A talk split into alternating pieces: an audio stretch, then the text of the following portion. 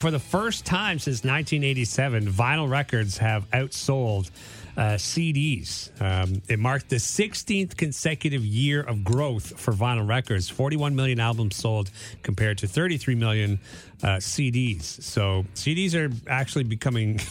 useless. And I remember back in the 90s when like CDs were the new thing for Sure. music. They're portable. Yeah. They were smaller than the record, so you can carry them around. Remember the Discman Yeah. and uh, and whatnot.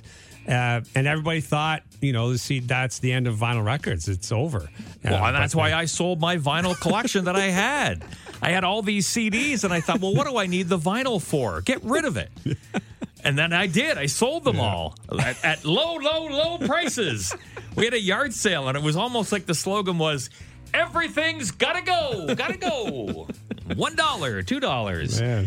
And then when I was, it was ridiculous. I just wanted to get rid of them. I thought I'll never use oh. vinyl again. Oh, wow. But then there was a point where I had a bunch of CDs and MP3s were popular. Right. Yeah. And I had all these MP3s on my computer backed up. And I thought, well, I don't need my CDs. Everything's got to go, go, go. low, low, low prices. Another yard sale. One $2 CD. $1 CDs. Get them now.